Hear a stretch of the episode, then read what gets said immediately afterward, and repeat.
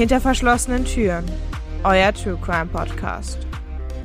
Hallo und herzlich willkommen zu Hinter verschlossenen Türen. Mein Name ist Leonie. Und ich bin Emily. Das hier ist unsere erste Folge von unserem True Crime Podcast. Deshalb vergibt uns, wenn wir irgendwelche Patzer machen. Ähm, ich bin für die Recherche zuständig und Leonie. Ja, ich werde ab und zu mal qualifizierte oder sehr unqualifizierte Kommentare abgeben, bei der Diskussion mitmachen und das war's auch schon. Genau, was euch heute erwarten wird, ist ein wunderbar recherchierter Fall, den euch Emily vortragen wird. Ähm, unterbrochen das Ganze durch ein paar Zitate, die von meiner Wenigkeit vorgelesen werden. Am Ende gibt's doch ein paar Empfehlungen von uns und eine klitzekleine Überraschung. In dem Fall, den wir euch heute vorstellen, ähm, gibt es leider sehr, sehr viele, oder was heißt leider? Es gibt sehr, sehr viele Personen und Akteure und ähm, da die aber nicht alle klar benannt sind, habe ich ein paar einfach frei benannt. Die Namen haben nichts mit der Realität zu tun. Es ist einfach nur zur besseren Verständlichkeit. Und Disclaimer Nummer zwei, ähm, die Namen der Opfer sind nicht alle ähm, nachzurecherchieren. Ein paar sind benannt, ein paar sind nicht benannt und eben auch nur die, die ich klar zuordnen konnte. Genau. Dann kann es jetzt eigentlich losgehen. Es ist der 16. August 2006, als um 18.40 Uhr im Dreibettzimmer der Herzchirurgischen Station der Berliner Charité ein Überwachungsmonitor Alarm schlägt. Angeschlossen an diesen Monitor ist der 77-jährige Gerhard A., ein pensionierter Zimmermann, der aufgrund einer Demenzerkrankung im Pflegeheim untergebracht ist. Er befindet sich in einem Koma. Später wird sein Sohn Wolfgang A. sagen, dass Gerhard A. zu diesem Zeitpunkt im Sterben lag. Die betreuende Krankenschwester betritt den Raum, deaktiviert den Alarm. Wenige Minuten später ist der Patient tot. Sie telefoniert mit den Angehörigen, verrichtet den letzten Dienst an Gerhard A., schließt seine Augen. Als seine Witwe und der zweite Sohn kommen, um Abschied zu nehmen, spricht sie in ihr Beileid aus. Ihr Name ist Irene B. Zwei Stunden später sitzt sie mit ihrem Kollegen Christian F., der mit ihr die Spätschicht gedient hat, im Schwesternzimmer, um die Patienten der Station an die Nachtschicht zu übergeben. Diese Schicht übernehmen an diesem Abend Leonard T. und Johannes E. Es ist die letzte Schicht vor Leonard T.s zweiwöchigem Urlaub. Die beiden Pfleger finden ihren Kollegen Christian F. leichenblass vor. Nach der Übergabe sprechen sie ihn darauf an. Stockend erzählt er von seinen Beobachtungen an diesem Abend. Er befand sich im Nebenraum, als Irene B. die Patienten im Dreibettzimmer versorgte. Er hörte, wie eine Ampulle aufgebrochen und eine Spritze aufgezogen wurde. Keiner der Patienten sollte zu diesem Zeitpunkt Medikamente bekommen. Wenig später ertönt der akustische Alarm des Überwachungsmonitors. Als er hinzukommt und seine Kollegin fragt, ob er ihr helfen soll, winkt sie ab und schaltet den Monitor aus. Er kann jetzt sterben, sagt sie. Er, das ist Gerhard A. Nachdem Irene B. das Zimmer verlassen hat, sichert Christian F. mit Handschuhen eine leere Ampulle des Medikaments NPN aus dem Mülleimer. Seine Kollegen bittet er um Verschwiegenheit. Später wird er aussagen, dass er an seiner Wahrnehmung zweifelte. Die leere Ampulle gibt er zur Aufbewahrung an einen Freund weiter. NPN, Abkürzung für Nitroprosid-Natrium, ist ein Notfallmedikament, das in der Intensivmedizin zur akuten Behandlung von Bluthochdruck und während Operationen zur kontrollierten Senkung des Blutdrucks verwendet wird. Für eine Dauertherapie ist das Medikament nicht geeignet. Bei einer Überdosis kommt es zu einem erheblichen Blutdruckabfall, der unter Umständen zum Tod führt. Wenige Stunden zuvor, bei der Übergabe der Frühschicht an die Spätschicht, hört die Krankenschwester Sabine D. von ihrer Kollegin Irene B. folgenden Satz. Das müsste man hier langsam mal beenden. Zuerst misst sie dieser Aussage wenig Bedeutung zu. Als sie am nächsten Tag aber vom Tod des Gerhard A. hört, sichtet sie aus einem unguten Bauchgefühl heraus eine Krankenakte.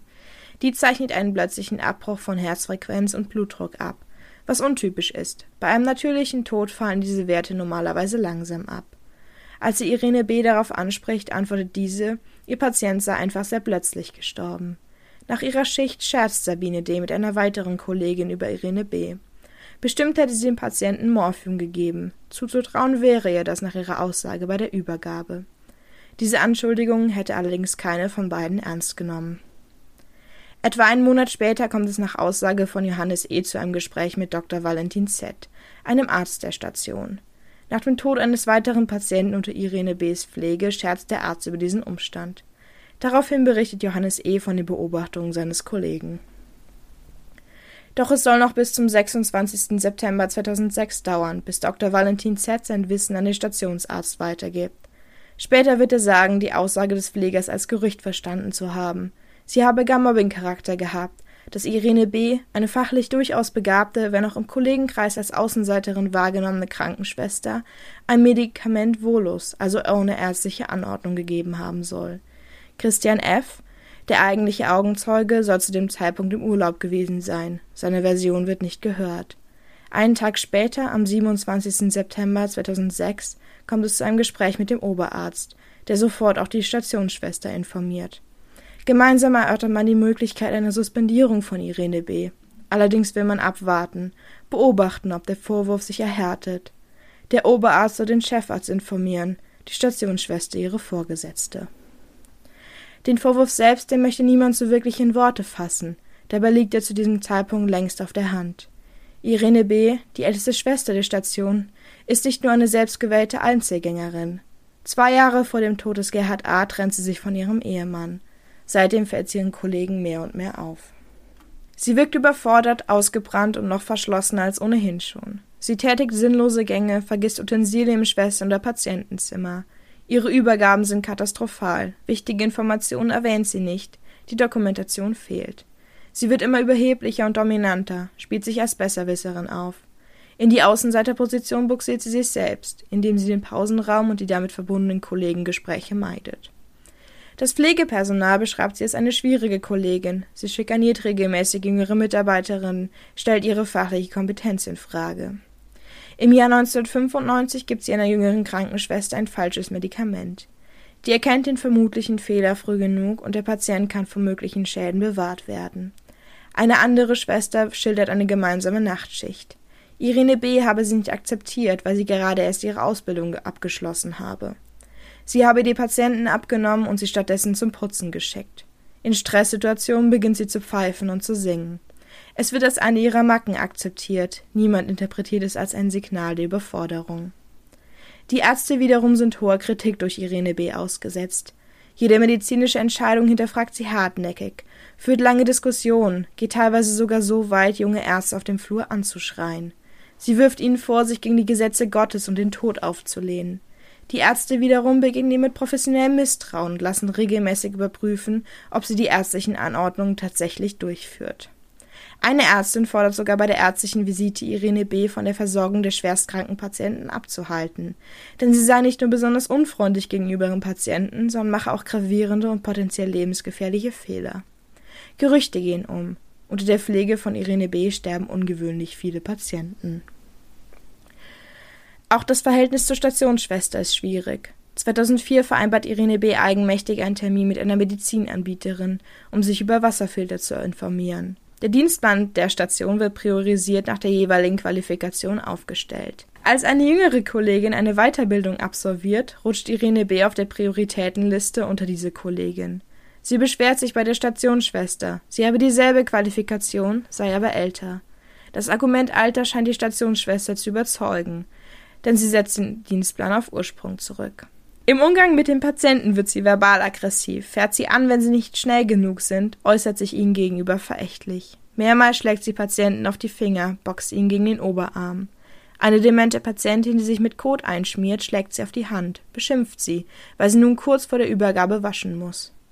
Laut dem Oberarzt sind die Vorwürfe der Ruppigkeit ihr gegenüber jedoch weder prüfbar noch belastbar. Auch eine Patientenklage gegen Irene B. überprüft er, tut sie aber als Halluzination des Patienten ab begründet dies mit dem sogenannten Durchgangssyndrom. Er sei nicht zurechnungsfähig gewesen.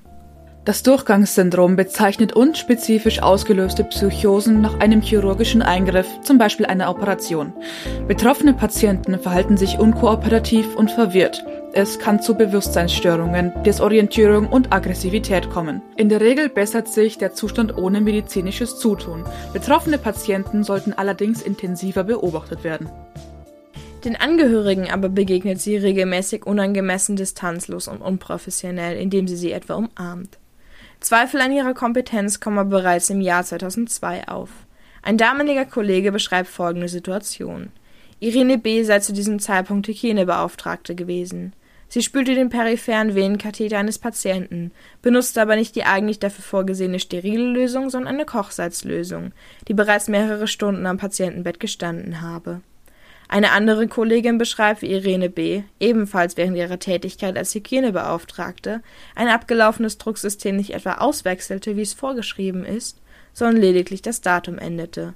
Darauf angesprochen, erwiderte sie nur, dass es ohnehin keinem auffallen würde. Auch in technischer Hinsicht, besonders in Bezug auf die Beatmungsgeräte, hat Irene B. große Probleme. Während einer Reanimation verwechselt sie den gelben und blauen Stecker des Beatmungsgeräts. Im Oktober 2005 dreht sie eine Sauerstoffflasche nicht richtig auf. Der Patient erleidet Atemnot. Im Sommer 2006 fragt sie eine Ärztin, ob sie bei einem Patienten das Beatmungsgerät abschalten könnte. Dies wäre eine Tötung gleichgekommen. Die Ärztin verneint dies natürlich. Bei einem anderen Patienten ist der Tubus, also der Beatmungsschlauch im Hals des Patienten, nicht richtig gelegt. Als ein Arzt Irene B. darauf hinweist, bestreitet sie es heftig. Bei einem Hustenanfall des Patienten rutscht der Tubus aber heraus. Der Patient muss mit Sauerstoffmaske stabilisiert und reintubiert werden. Nachdem sie erneut auf diesen offensichtlichen Fehler hingewiesen wird, verhält Irene B. sich seltsam ruhig. Und der unausgesprochene Vorwurf, der sich laut Ärzten und Stationsschwester erst erhärten soll? Er lautet willentliche Patiententötung. Wir kehren zurück zum 27. September 2006. Irene B. wird nicht suspendiert. Stattdessen informiert der Stationsarzt lediglich die Ärztin, mit der sie an diesem Tag die Nachtschicht leistet. Er bittet um Stillschweigen und erwähnt die Beobachtung von Christian F. nicht. Wieder ist der Vorwurf nichts als ein Gerücht. Einen Tag später, am 28. September, informiert die Stationsschwester ihre Vorgesetzte, die ein Gespräch mit dem Oberarzt wünscht, das jedoch nie zustande kommt. Das Gespräch zwischen Oberarzt und Chefarzt jedoch verzögert sich bis zum 4. Oktober 2006. Christian F., der zu diesem Zeitpunkt seit zwei Tagen aus dem Urlaub zurück ist, wird hinzugerufen. Der stellvertretende Chefarzt ist ebenfalls anwesend. Zum ersten Mal hören die Ärzte die Beobachtung aus dem Mund des Augenzeugen selbst. Dann fällt es ihnen wie Schuppen von den Augen. Sie lassen ihre Unschuldsvermutung fallen und erkennen, dass sie nun alles daran setzen müssen, weitere Patientenschädigungen zu verhindern. Man versucht Irene B. zu sich zu rufen, wird aber informiert, dass sie das Klinikum bereits verlassen habe. Es ist schließlich der Chefarzt, der die Polizei benachrichtigt. Am Abend des 4. Oktober 2006 wird Irene B. in ihrer Mietswohnung in Berlin-Reinickendorf festgenommen. In derselben Nacht gesteht sie vier Patiententötungen. Doch wer sind die Opfer? Ende 2005 müssen einem namentlich nicht bekannten Patienten 16 Zähne gezogen werden. Laut einer Krankenschwester habe Irene B. diesem Patienten eine Überdosis Dormicum gespritzt. Er verliert sofort das Bewusstsein. Der herbeigerufene Arzt kann ihm jedoch das Leben retten. Vom Tatbestand der versuchten Tötung wird Irene B. später freigesprochen. Es mangelt an Beweisen. Dormicum ist ein Medikament, das zur Sedierung von Patienten verwendet wird. Es ist auch unter dem Handelsnamen Valium bekannt. Es hat eine beruhigende Wirkung und wird vorwiegend zur Prämedikation vor Operationen verwendet. Patienten fühlen sich nach der Einnahme schläfrig. Es kann zur kurzzeitigen Amnesie kommen. Das Medikament fällt unter das Betäubungsmittelgesetz, sollte also auf Stationen gesondert gesichert und Medikamentengaben akribisch dokumentiert werden. Dormicum führt zu einer Entspannung der Muskeln. Bei einer Überdosis kann es zu einer Lähmung von Atem- und Herzmuskulatur führen. Am 28. Juni 2005 stirbt um 8.10 Uhr der 66-jährige Hans-Joachim S. in einer Überdosis NPN. Das Medikament spritzt Irene B., während die Ärzte den Patienten reanimieren. Vor Gericht bestreitet sie die Tötung. Aufgrund der chemisch-toxikologischen Untersuchung des Toten kann das Medikament allerdings nachgewiesen werden und sie wird des Mordes schuldig erklärt. Das Mordmerkmal lautet Heimtücke. Hans-Joachim S. war ahnungslos. Er begab sich in die Hände der herzchirurgischen Intensivstation, um gesund zu werden. Am 20. April 2006 stirbt der 66-jährige Kurt M. nach einer erfolglosen Reanimation. Gegenüber einer Zeugin soll Irene B. gesagt haben, ich habe alles gespritzt. Die Obduktion ergibt aber eine Magenblutung als Todesursache. Damit erklären die Ärzte sich den plötzlichen Blutdruckabfall. Danach wird der Tote eingeäschert. Eine chemisch-toxikologische Untersuchung ist nicht mehr möglich. Aus Mangel an Beweisen wird Irene B. vom Vorwurf des Mordes freigesprochen. Am 10. Mai 2006 kommt es um 8.50 Uhr zum Tod eines weiteren Patienten. Nach einem Kammerflimmern erleidet er einen Herz-Kreislauf-Stillstand.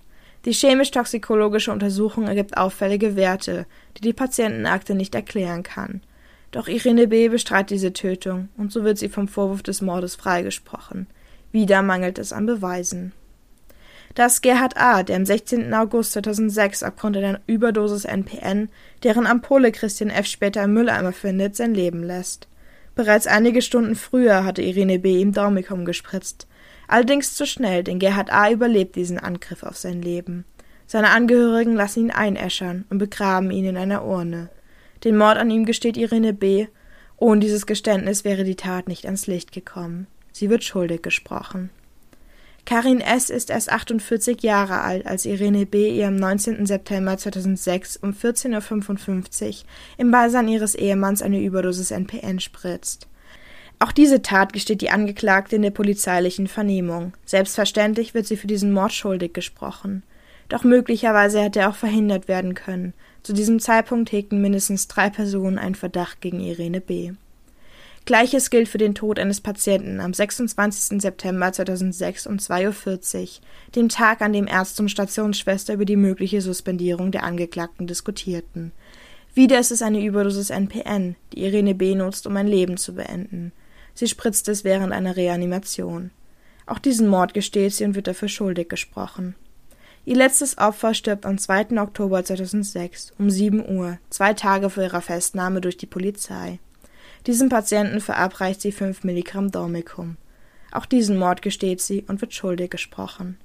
Mindestens drei dieser Taten hätten verhindert werden können. Irene B. wird also am 4. Oktober 2006 festgenommen. Die Presse stürzt sich darauf.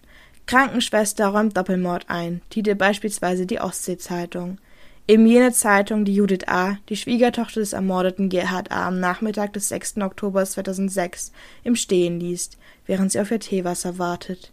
Im Artikel liest sie von einem 77-jährigen Mann, den die Krankenschwester Mitte August getötet haben soll. In ihrem Buch Entlassen nach Tod, das im Jahr 2008 erschienen ist, beschreibt sie den Moment der Erkenntnis, dass ihr Schwiegervater getötet worden war. Die Welt ist zum Stillstand gekommen und das letzte Wort war gesprochen. Schwiegervater. Weiter komme ich nicht. W. anzurufen ist unmöglich. Ausgeschlossen. Die Vernunft hat sich auf einen Schlag verabschiedet. Die Zeit verliert ihre Gültigkeit. Gestern oder morgen rücken in ungreifbare Ferne. Sogar das Hier und Jetzt passt in kein Bild mehr. Zusammenhänge lösen sich ganz und gar auf. Ohne Salzsäure. Es gibt keine Geschichte mehr. Es gibt nur noch zwei Sprengkörper. 77-jähriger Mann und Mitte August. Und es gibt nur noch eine Frage. Was war geschehen? Was war geschehen? Um diese Frage zu beantworten, sprechen Sie mit einem Psychiater der Charité, der Pressesprecherin, einer Hotline für Angehörige. Sie fahren nach Berlin, um den stellvertretenden Direktor der Kardiologie zu sprechen. Der Arzt weicht ihnen aus, bekräftigt die fachliche Kompetenz von Irene B., kommt am Ende zum Schluss, dass Gerhard A. zwar im Sterben lag, es jedoch eine Chance von 20 bis 30 Prozent gegeben hätte, dass er überlebt. Am 13. Oktober 2006 gibt es ein weiteres Gespräch mit der Klinikleitung. Die Angehörigen der anderen Opfer erscheinen nicht.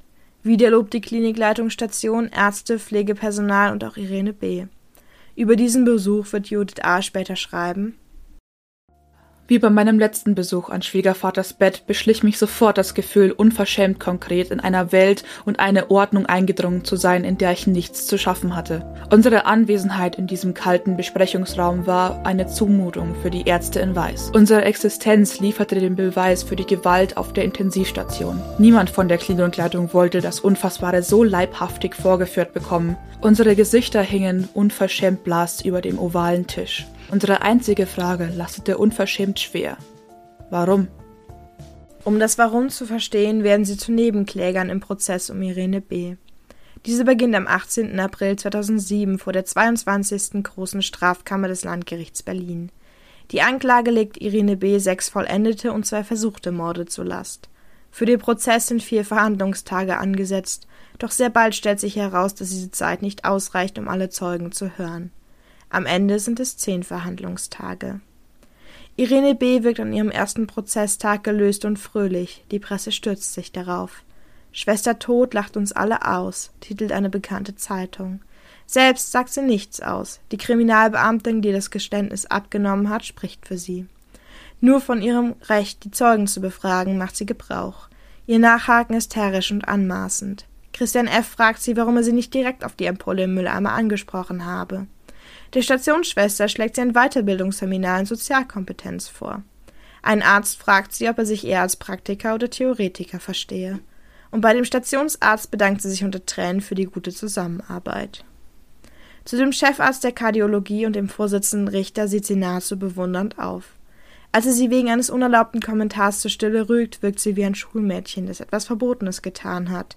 So beschreibt Autorin Judith A. ihre Beobachtungen. Verteidigt wird die Angeklagte von Milko Röder. Noch immer ist er in Kontakt mit ihr und besucht sie regelmäßig im Gefängnis. Er kümmert sich sogar um ihre privaten Angelegenheiten und nennt sie beim Vornamen. Später wird er sagen, dass im Gerichtssaal eine künstliche Atmosphäre geherrscht habe.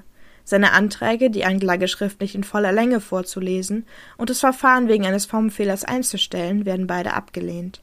Von etwa 40 geladenen Zeugen gibt es nur einen, der nicht zum Prozess erscheint. Es ist der Ehemann der Angeklagten. Sie leben seit dem Frühjahr 2006 getrennt. Die Zeugen sind hauptsächlich Angestellte der Berliner Charité. Stationsarzt und Chefarzt finden lobende Worte für ihre fachliche Kompetenz. Sie hätte nie überfordert gewirkt. Beschwerden hätten sie nie erreicht und Fehler in ihrer Arbeit hätten sie nicht bemerkt. Ärzte und Pflegepersonal hingegen berichten von schwierigen Verhältnissen zu Irene B.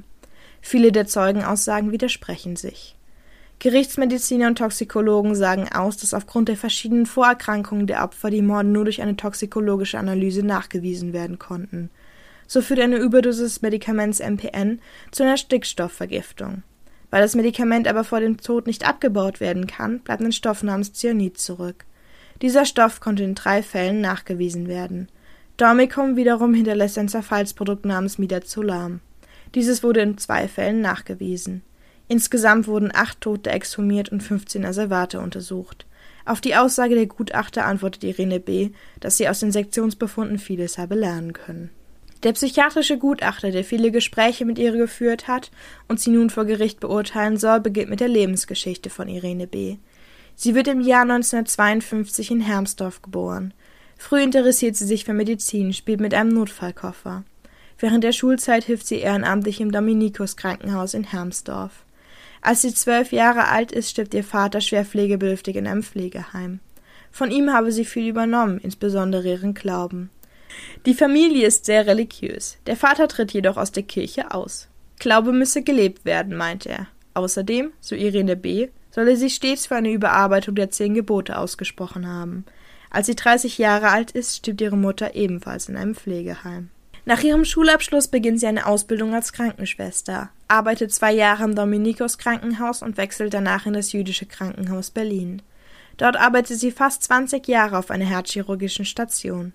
Schließlich kommt es zu einem Zerwürfnis mit den Kollegen. Irene B. bezeichnet es als Mobbing, das sie schließlich dazu veranlasst, mit 44 Jahren zur Charité zu wechseln. Der psychiatrische Gutachter wiederum bescheinigt ihr eine Unfähigkeit, den eigenen Anteil an Konflikten zu erkennen. Er beschreibt die Angeklagte als eine sehr religiöse Frau. Als Eingebung vor Gott fühle sie sich berechtigt, über den Tod zu entscheiden. Ihr Handeln stelle sie dabei in einen religiösen Kontext. Stehe sie am Krankenbett eines sterbenden Patienten, hadere sie mit ihrem Gott und tötet.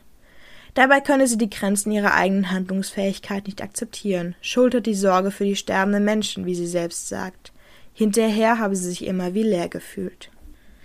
Die Hierarchie im Krankenhaus verstehe sie als ein Naturereignis. Dadurch, dass sie sich selbst über jüngeren Kollegen platziert, gebe sie diesem kaum eine Chance zur loyalen Zusammenarbeit. Zusätzlich beanspruche sie eine erhebliche Verantwortlichkeit. Daraus resultiert eine introvertierte Arbeits- und eine komplexe Handlungsweise. Gleichzeitig stelle sie an sich selbst den Anspruch auf Stärke und ihre situationsbedingte Heiterkeit, beispielsweise das Singen und Pfeifen während der Arbeit, dienten zum Abwehr der Schwäche. Außerdem habe Irene B. Tendenzen zum Grandiosen, berichtet sie von Unterhaltung mit Angehörigen, redet sie von spannenden Gesprächen mit interessanten Menschen. Die Frage nach dem Warum kann der psychiatrische Gutachter aber nicht klären. Er spricht von einem komplexen Motivationsbündel. Auch das Gericht kann dem Prozess kein klares Motiv erkennen. Die Angeklagte selbst sagt aus, sie habe Mitleid mit den sterbenden Menschen gehabt, habe ihr Leiden verkürzen wollen. Doch ist es wirklich Mitleid? Mitleid bezeichnet die Anteilnahme an negativ geprägten Gefühlen, insbesondere Schmerzen und Leiden. Im erweiterten Sinne kann das Wort auch auf die Ehrfurcht vor der Kreatur, Mensch wie Tier, bezogen werden und umfasst dann das gesamte Universum. Vom Mitgefühl ist es zu unterscheiden, da das Wort Mitgefühl auch positive Gefühle wie Liebe und Freude umfasst. Mitleid basiert auf zwischenmenschlichen Beziehungen und erfordert eine Empathie für das Befinden und die Bedürfnisse des Gegenübers. Dabei werden eigene Empfindungen zurückgestellt und klar von denen des anderen getrennt. Der Psychiater Karl Beine, der seit Jahren ähnliche Tötungsserien in Krankenhäusern untersucht, spricht stattdessen von einem verschobenen Selbstmitleid. Die Täter seien unfähig, das Leid der Patienten zu ertragen, zu lindern oder ihnen beizustehen. Töten sie, erlösen sie sich selbst aus der Situation und beenden das eigene Leiden. Die wahre Empfindlichkeit der Patienten aber geht an ihnen vorbei. Die Autorin Judith A. wiederum hat ein eigenes Verständnis von den Motiven der Irene B. Ich weiß jetzt, warum die Verurteilte hilflose Menschen tötete, weil sie es wollte. So einfach ist das. Sie wollte töten. Sie wollte herrschen. Über die Zeit, über die Ordnung, über die Moral, über den Anstand, über das Sterben. Sie maßte sich an, lebenswertes Leben von unlebenswertem Leben zu unterscheiden. Sie bestimmte den Todeszeitpunkt. Sie bestimmte die Todesart. Jedes Opfer wäre auch ohne das Gift gestorben. Sie entscheidet und sie erlaubt. Und fühlt sich trotzdem leer. Am 29. Juni 2007 wird Irene B. zu einer lebenslangen Freiheitsstrafe wegen Mordes in fünf Fällen verurteilt. Als Mordmerkmale bestimmt das Gericht niedere Beweggründe und Heimtücke. Die Verteidigung geht in Revision. Der Schuldspruch wird zu dreimal Mord und zweimal Totschlag geändert, das Strafmaß aber bleibt bestehen. Frühestens im Jahr 2021 kann der Strafrest zur Bewährung ausgesetzt werden. In ihrem letzten Wort sagt die Angeklagte, die Staatsanwaltschaft habe Recht. Sie habe nichts unternehmen brauchen, sie hätte lediglich warten müssen, die Sache hätte sich von selbst erledigt. Reue jedoch zeigt sie keine. Nur dass die Toten exhumiert werden müssen, findet sie schrecklich. Diese Konsequenz habe sie nicht bedacht. Auch bei den Angehörigen entschuldigt sie sich, dass sie sich noch einmal mit dem Tod der Opfer auseinandersetzen mussten. Im Jahr 2018 besucht ein Reporterteam Irene B. in ihrer Zelle im Frauengefängnis Berlin-Pankow. Dort sieht sie dem Ende ihrer Strafe entgegen. Sie rechnet fest mit einer Bewährung ab 2021. Alle sechs Monate hat sie in Begleitung eines Justizvollzugsbeamten Ausgang. Dann trifft sie sich meistens mit ihrer ehemaligen Nachbarin Helga. Mit ihr spricht Irene B. über ihre Hoffnungen und Zukunftspläne. Eine Einzimmerwohnung oder vielleicht eine Senioren-WG. Auch Helga möchte verstehen, warum ihre ehemalige Nachbarin zur Mörderin wurde. Doch bisher hat sie keine Antworten erhalten. Irene B. weicht der Frage aus auch den Reportern gegenüber. Hier ein paar Auszüge. Er wurde tödlich erlöst. Bin ich eine Mörderin? Ich sehe mich mehr als eine Sünderin. Eine Mörderin sehe ich immer mit Schießen und total zusammenschlagen. Frau B., wenn jemand durch fremde Hand zu Tode kommt, ist es egal, ob mit Waffe oder mit Spritze. Oh. Dann nehme ich das Wort an. Dann bin ich eine Mörderin. Was ist das für ein Gefühl? Das tut schon sehr weh.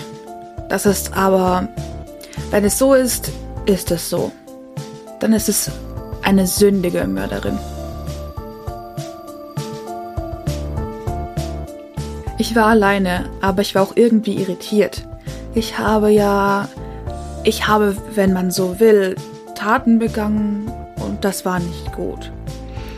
Ich habe Menschen getötet, wenn man es so will. Obwohl getötet, also ich habe sie, ich habe das Leben beendet. Ich, sie waren jetzt verstorben und Gott war jetzt dabei und sie gingen in den Himmel. Fragt man sie, was geschehen wäre, hätte man sie nicht verhaftet, erwidert sie, dass sie vermutlich weiter getötet hätte. Es wäre gut, dass es ans Tageslicht gekommen ist. Sie versteht, dass sie bestraft worden ist, doch eine Schuld ist ihr immer noch nicht bewusst.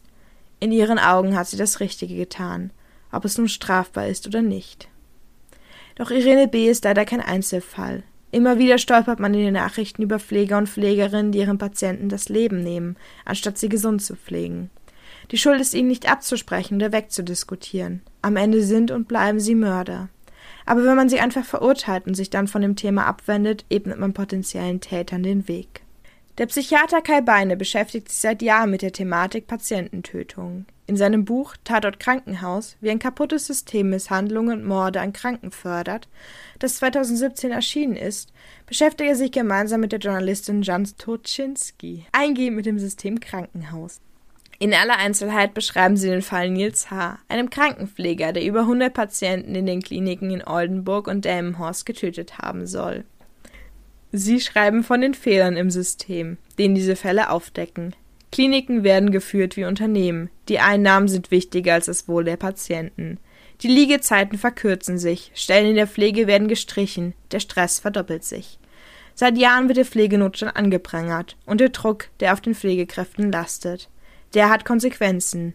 Eben der Mangel an Aufmerksamkeit, wenn Kollegen unter diesem Druck zusammenbrechen, tätlich werden und in letzter Konsequenz Menschen töten. Der Fall Irene B. verdeutlicht ein weiteres Problem. Selbst wenn konkrete Verdachtsmomente vorliegen, niemand möchte der Nestbeschmutzer sein, der die Kollegen verdächtigt und anzeigt. Über Fehler, kleine wie große, harmlose wie lebensgefährdende, wird nicht geredet, sie werden nicht gemeldet. Ärzte wie Pflegekräfte haben Angst, die Konsequenzen zu spüren, etwa entlassen zu werden. Dabei werden Patientenmörder lange vor ihren Taten auffällig. Zu Beginn ihrer Ausbildung sind sie motiviert zu helfen, Anerkennung zu ernten. Allzu bald werden sie im Arbeitsalltag enttäuscht, eine latente Frustration baut sich auf.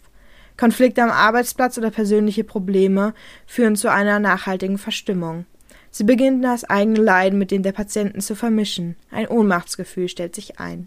Der hilflose Helfer braucht Unterstützung, doch die Kraft fehlt, Zukunftssorgen machen sich breit, die Angst zu scheitern nimmt zu.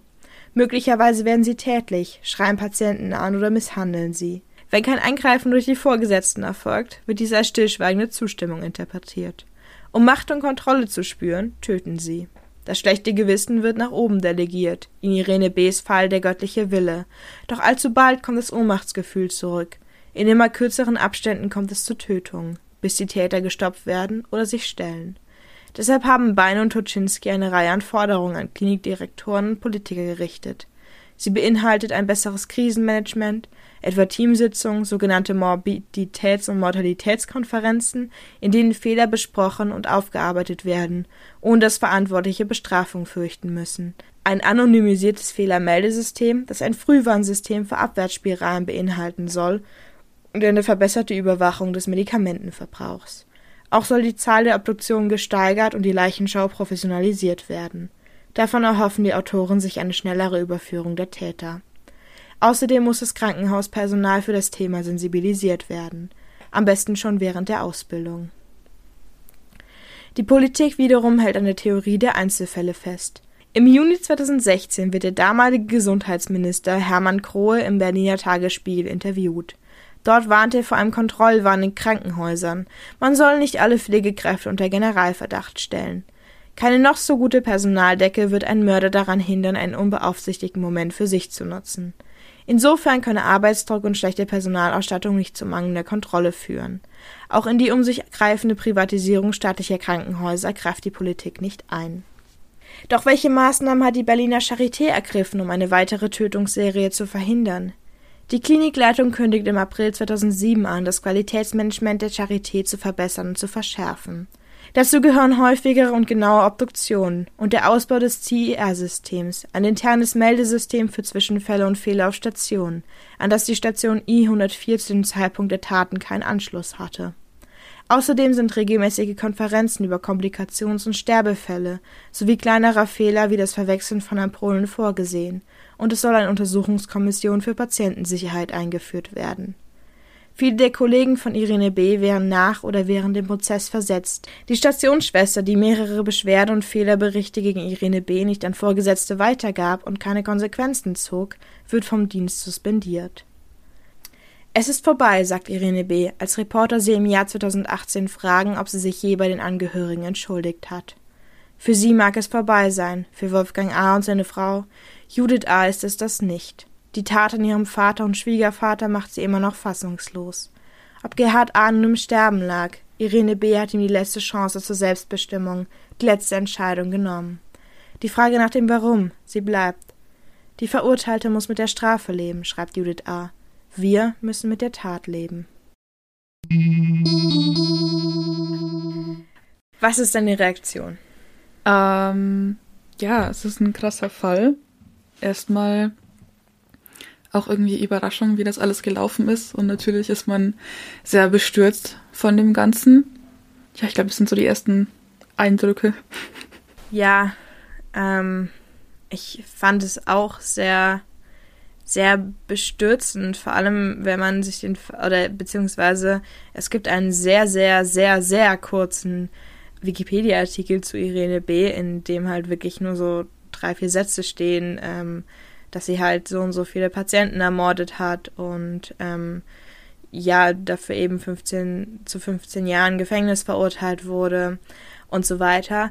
Und je mehr ich mich dann in den Fall reingearbeitet habe, desto, desto größer wurde das irgendwie und desto bestürzender wurde es auch irgendwie. Und dann halt zu sehen, wie, wie wenig dann auch teilweise unternommen wurde, obwohl eigentlich schon jeder Bescheid wusste. Und dann sind in der Zeit, in der eigentlich schon Leute Bescheid wussten, trotzdem noch drei Leute durch ihre Hand gestorben. Mhm. Es ist schon, ja, beklemmend. Ja, sehr. Ich, es ist halt im Nachhinein immer sehr leicht, den äh, Finger drauf zu zeigen, so, ja, hätte, hätte, warum habt ihr damals nichts gesagt? Leute, hallo. Ist verständlich, aber wenn man sich dann mal auch in die Situation der Kollegen reinversetzt, ist halt auch deren Standpunkt verständlich, wenn dann halt vor allem eine dienstältere Schwester da ist, mit der man sich's nicht versauen will. Niemand will so ein, sag jetzt mal, Kameradenschwein sein. Ich meine, hätte, hätte, wenn man da sofort irgendwie nach, dem nachgegangen wäre. Vielleicht wäre es früher aufgekommen. Aber ganz ehrlich, macht man sowas sofort, dann hier die Petze zu spielen im realen Leben? Ja, ich stimme dir da auf jeden Fall zu. Also es ist schon jetzt natürlich, wir in der Rückschau denken uns, warum ist da so wenig passiert und äh, ja, wie, wie kann es denn dazu kommen, dass dann trotzdem noch drei, drei Menschen ihr Leben verlieren? Aber andererseits gesehen, also ja, es ist halt schon eine gewisse Überwindung da. Mhm. Eine gewisse äh, ja, Hemmschwelle quasi dann, vor allem wenn es eben ja mehr oder weniger Vorgesetzte sind, dann quasi ans Messer zu liefern. Man will es halt auch irgendwo nicht wahrhaben. Sorry. Das, das kann ich mir halt auch vorstellen, dass man sagt so, ja, haha, hier, ich sehe der Todesengel, aber dass jetzt irgendwie Krankenschwestern jemanden umbringen, das ist doch ein Ding, das passiert nur in, im Fernsehen so ungefähr. Kann ich mir auch vorstellen, dass halt die das so abgewunken haben, weil die Wirklichkeit zu schlimm ist, als dass sie wirklich ernsthafter dem nachgehen wollen würden. Ja, man muss dazu ja auch sagen, dass das ja alles Patienten waren, die jetzt, ja, bei denen es jetzt keine so große Überraschung waren, dass sie gestorben sind. Also die waren nicht quicklebendig und waren am nächsten Tag tot, sondern das waren beispielsweise Gerhard A. lag im Koma. Mhm. Ähm, und gut, da war halt ein sehr großer Verdachtsmoment mit dieser Ampulle im Mülleimer. So, ich meine, ohne ihr Geständnis wäre die Tötung auch nicht, nicht ähm, zu beweisen gewesen. Also mhm. da ist es natürlich dann schon, wenn man das dann mitkriegt, ist es dann schwierig, aus so einem Verdachtsmoment dann tatsächlich ja eine, eine Mordanschuldigung zu machen. Ähm, es gibt zu dem Fall eine sehr, sehr gute Dokumentation, die ich ja auch in dem Fall schon angesprochen hatte. Ähm, das ist vom NDR die Dokumentation Tatort Krankenhaus, wenn Pfleger morden. Da wird zum einen der Fall von Irene B., zum anderen der Fall von Nils Högel ja genauer dargestellt. Ja, dort sieht man Irene B. eben auch selbst sprechen. Also sie wird interviewt. Und Leonie, ich habe dir ja die, die Dokumentation auch gezeigt. Was war denn dein Eindruck von ihr? Oh, ähm, ich bleib mal bei meinem Befremd befremdlich. Es war, die hatte so eine wirklich gruselige Ruhe in sich. Ich habe das versucht so ein bisschen nachzuahmen in den Zitaten, aber sie hat auch nur sehr schwer dieses Wort der Mörderin annehmen wollen, hat das auch nur mit dem Zutun des Reporters dann getan und hat sich da versucht rauszureden mit, sie ist eine Sünderin und hat quasi in Gottes Namen hier gehandelt und das ist ja alles rechtens. Es ist unglaublich befremdlich. Da wird's einem, also mir ist da so ein bisschen kalten Rücken runtergegangen.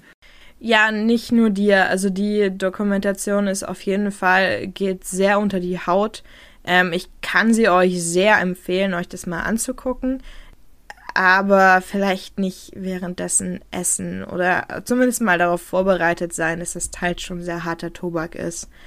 Ähm, wobei ich auch sagen muss, also ich hatte, bevor ich die Dokumentation dann gesehen habe, habe ich das Buch von der Angehörigen von Judith Alt gelesen.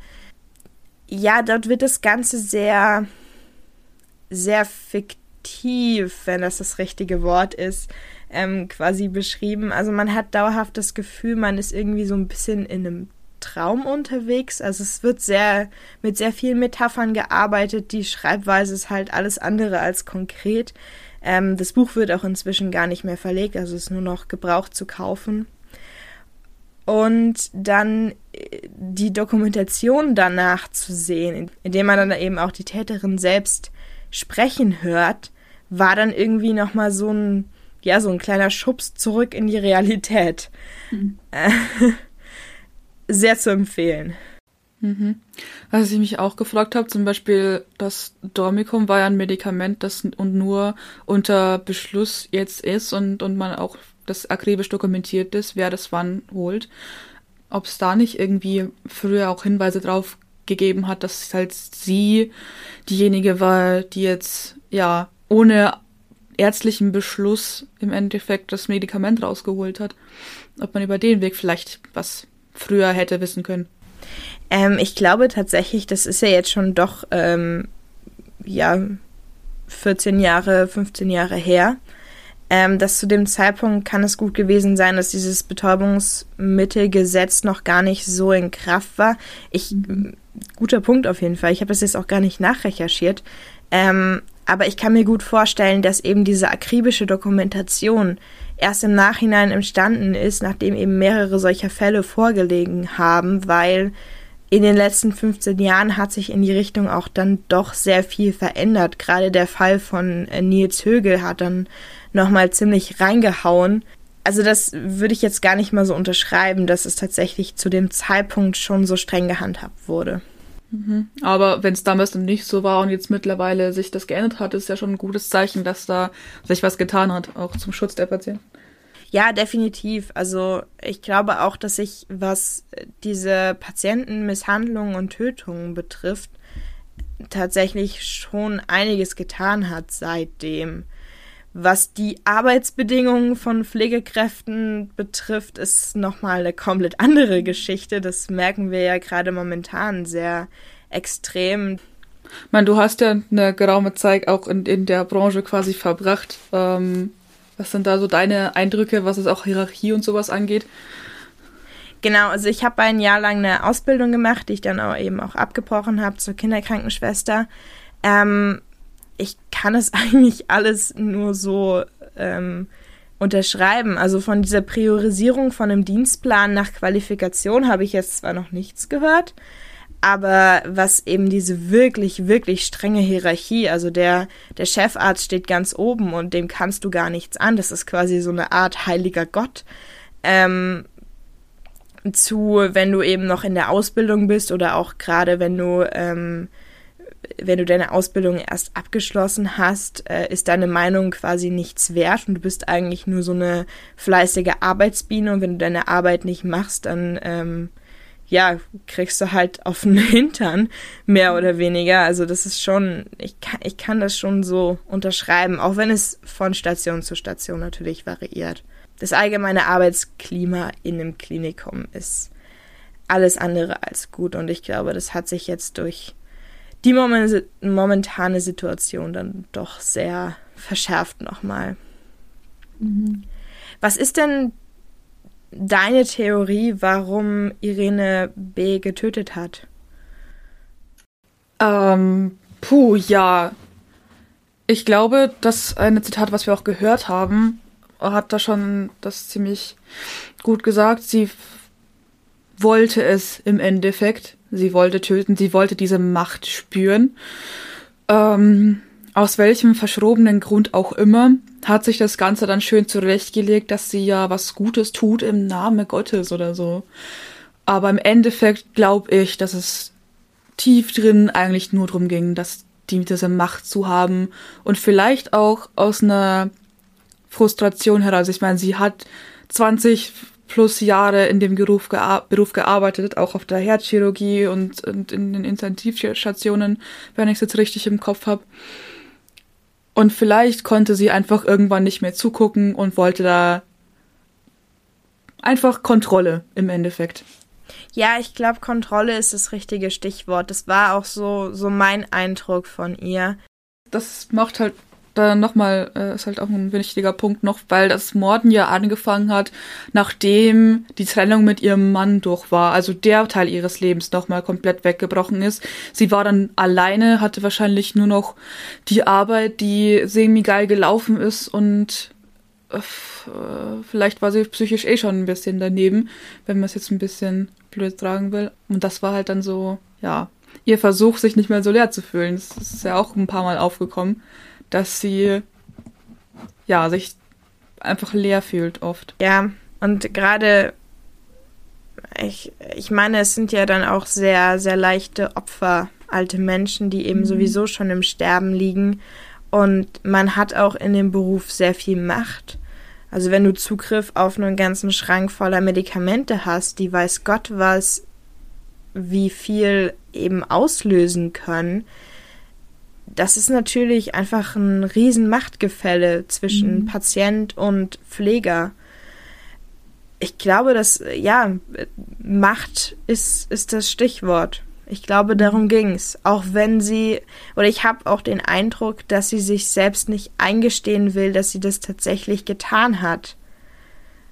Also zumindest, dass sie sie tatsächlich ermordet hat. Das merkt man ja auch ganz, ganz stark in diesen Interviews, dass sie im, sich selbst diese Parallelwelt geschaffen hat, in der sie quasi eine Art, äh, ja, Todesengel ist, also quasi mhm. die, die Menschen erlöst in Gottes Namen. Muss man sich ja auch nochmal irgendwie auf der Zunge zergehen lassen. Das Interview, vom, aus dem wir ja vorgelesen haben, das ist Jahre nach der ihrer Verurteilung, wo eigentlich sie schon als Mörderin hier ähm, verurteilt wurde.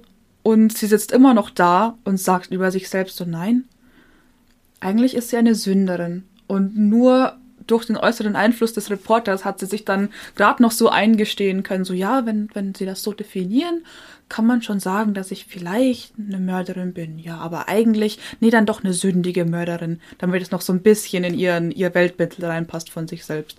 Ich glaube aber, das ist halt auch einfach so eine Taktik, selbst damit umzugehen, weil es natürlich, wenn, mhm. wenn man wenn man so viele Menschen auf dem Gewissen hat, muss man damit halt eben auch irgendwie umgehen müssen.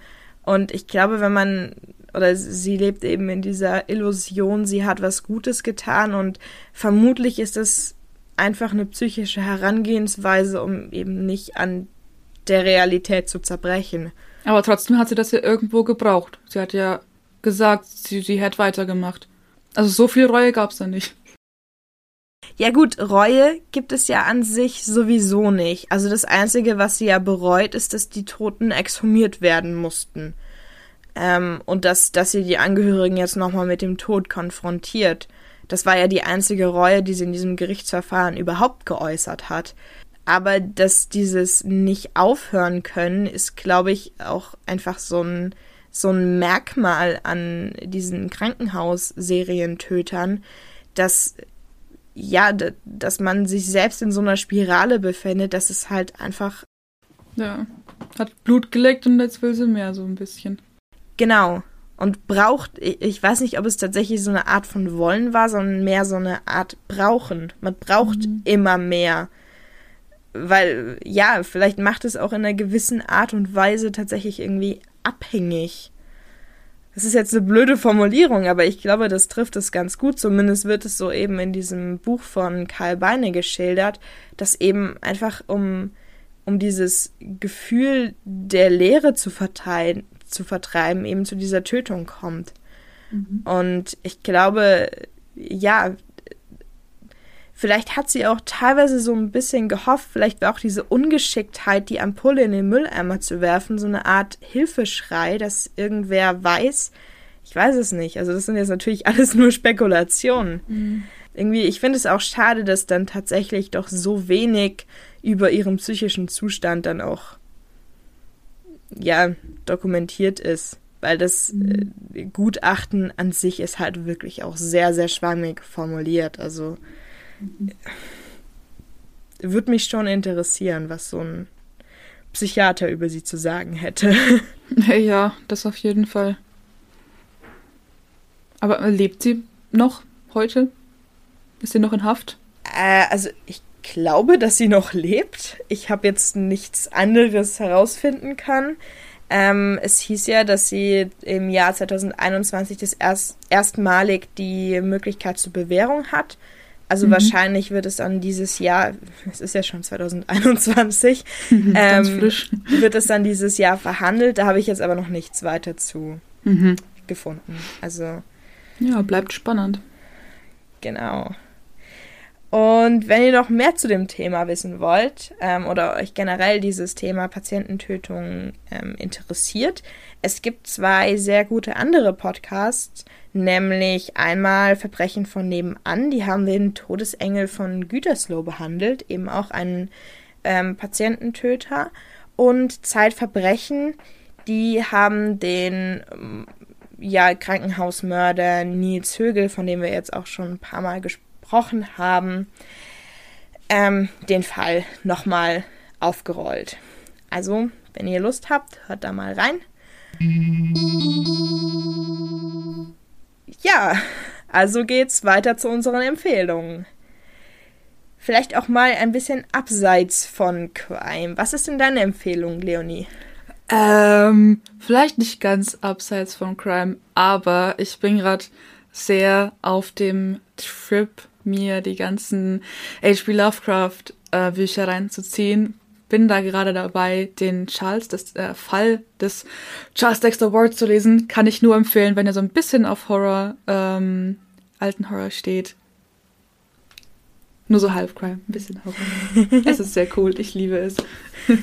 ja, Lovecraft ist ja auch irgendwie so ein bisschen der, der Gründer von Horror. Ja, und ähm, das merkt man, das ist sehr schön. Ja, muss ich auch mal lesen. Habe ich bisher tatsächlich noch nicht. Ich bin ja so ein bisschen bei Stephen King hängen geblieben. Hm, ich leih dir ja. mal die Bücher. sehr gut. Ja, meine Empfehlung ist tatsächlich sehr crime-lastig. Ähm, und zwar geht es um Bones, die Knochenjägerin. Das ist eine amerikanische Serie mit zwölf Staffeln über eine forensische Anthropologin, die gemeinsam mit ihrem Team und ähm, eben in Verbindung zum FBI Kriminalfälle löst. Ähm, ja, klingt jetzt nach einem ganz normalen äh, ja, Fernsehkrimi im Endeffekt. Ähm, ist es auch, also die Fälle sind auch teilweise ein bisschen überzogen und äh, wie akkurat da tatsächlich die Wissenschaft ist, weiß ich nicht, kann ich nicht beurteilen.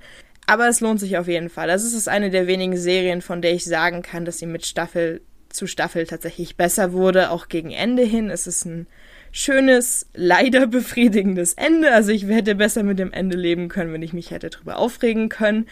Ähm, ja, also sehr zu empfehlen. Gerade was so die Interaktion zwischen den Charakteren betrifft und eben auch die Fälle. Also es ist nicht so, wie, wie man es halt normalerweise aus, ähm, aus solchen amerikanischen Krimiserien kennt. So jeder zweite Fall ist ein ähm, Psychopath, der ähm, in Serie killt, sondern die gibt's natürlich auch. Das sind auch immer sehr, sehr spannende Fälle, die sich dann auch über mehrere Folgen ziehen. Ähm, aber die meisten Fälle sind halt wirklich so, ja, eigentlich alltägliche Morde, teilweise Unfälle, die dann nicht richtig auf, äh, ja, wo dann einfach nicht der Notarzt gerufen wird oder ähm, aus dem Affekt heraus. Also große Empfehlung. Habe ich sehr viel Zeit drauf verschwendet. Ja, such die. Sorry. Genau, und als letztes hatten wir euch eine kleine Überraschung versprochen. Wir haben lange überlegt, wie wir unsere Folgen denn beenden könnten. Es gibt ja auch schon viele Podcasts, die da ein bisschen vorgelegt haben. Und zwar wollen wir es nämlich nicht auf dieser beklemmlichen True Crime-Note belassen, sondern halt einfach so ein bisschen, ja, uns so ein bisschen ausreden und uns auf andere Gedanken bringen. Und Deshalb habe ich eine Frage an dich, Leonie. Ja, bitte. Wie sieht denn dein perfektes Wochenende aus? Oh, ach du Scheiße. Okay. Ähm, perfektes. Da gibt es ein paar Szenarien, die wahrscheinlich sehr geil werden, aber in allen kommen irgendwie ein paar Dinge vor. Nämlich einfach vermutlich irgendwo zelten ähm, im Hochsommer mit ähm, ja ein bisschen Lagerfeuer, Alkohol, Gitarre und da ein bisschen einen schönen Abend zusammen verbringen und was auf jeden Fall Teil davon sein muss, weil ich da ähm, ein großer Fan von bin, ist irgendeine Form von Pen and Paper am vielleicht zweiten Abend. Im ersten wird gesungen, getrunken und so weiter. Am zweiten Abend wird dann gegrillt und Pen and Paper bis in die Nacht gespielt. Entweder, ja, äh, Dungeons and Dragons oder Cthulhu, was ich neu entdeckt habe. Deswegen auch hier ähm, H.P. Lovecraft als neue Lektüre zurzeit. Ähm, ja, ich glaube, dass das wäre so der, die Grundessenz meines Wochenendes. Ganz simpel. Und was ist denn dein perfektes Wochenende? Oder ich habe jetzt gerade die ganze Zeit schon drüber nachgedacht. Ähm, also erstmal keine Uni. Oh, oh, oh ja. weil die letzten, die letzten Wochenenden habe ich tatsächlich einfach mit Uni verbracht, weil wir auch samstags Vorlesungen haben und sonntags dann auch immer noch super viel zu tun ist. Ähm, und ja, also gerade so mitten im Semester ist das perfekte Wochenende, glaube ich, einfach erstmal ausschlafen, Pizza bestellen. Also Samstag ist definitiv Pizzatag. da kann mich auch keiner von abbringen. Ja, eine gute Serie gucken, ähm, vielleicht ein bisschen was trinken, also so ein netter Mojito oder ein bisschen Tequila, das, das, wäre schon was. Ähm, ja, also das an dem Samstag und der Sonntag vielleicht einen schönen Spaziergang und ähm, ein bisschen was lesen vielleicht. Also ich finde es immer super cool, wenn ich mich einfach einen halben Tag hinsetzen kann und einfach nur lesen kann. Und ja, einfach von ein paar netten Menschlein umgeben sein und einfach die Ruhe genießen. Also das ist, glaube ich, so mein perfektes Wochenende in Pyjamas auf dem Sofa sitzen eigentlich. Ja, ey, auch voll schön. Aber feiern ist, ist auch mal ganz cool. Geht halt nur momentan nicht. Also. ja, was, was ist denn euer perfektes Wochenende? Wenn ihr wollt, könnt ihr das einfach ähm, auf unserem Instagram-Kanal unter die, ähm, den Post für unsere Folge posten. Ähm, ihr findet uns da unter hinter verschlossenen Türen. Einfach mal suchen. Ähm, ja, da findet ihr nochmal genauere Infos zu den Fällen. Ihr findet Fotos zu den Fällen und ähm, auch ein paar nette Vorstellungsvideos von uns. Und wir haben auch einen Twitter-Account, den findet ihr in den Show Notes, den Instagram-Kanal natürlich auch und eine sehr coole Webseite. Also ja, wenn ihr vielleicht auch die Fälle nochmal nachlesen wollt, da sind sie alle in Textform niedergeschrieben. Ihr findet auch alle unsere Quellen dort. Und ein paar nette Infos mehr zu uns, alle Empfehlungen. Also guckt da auch nochmal rein. Das ist hinter verschlossenen Türen.blog. Ähm, ist auch auf dem Instagram-Profil ähm, verlinkt. Und wie gesagt, wir packen alle Links in die Show Notes. Dann wünschen wir euch noch einen schönen Abend und bis zu unserer nächsten Folge. Tschüss. Tschüss.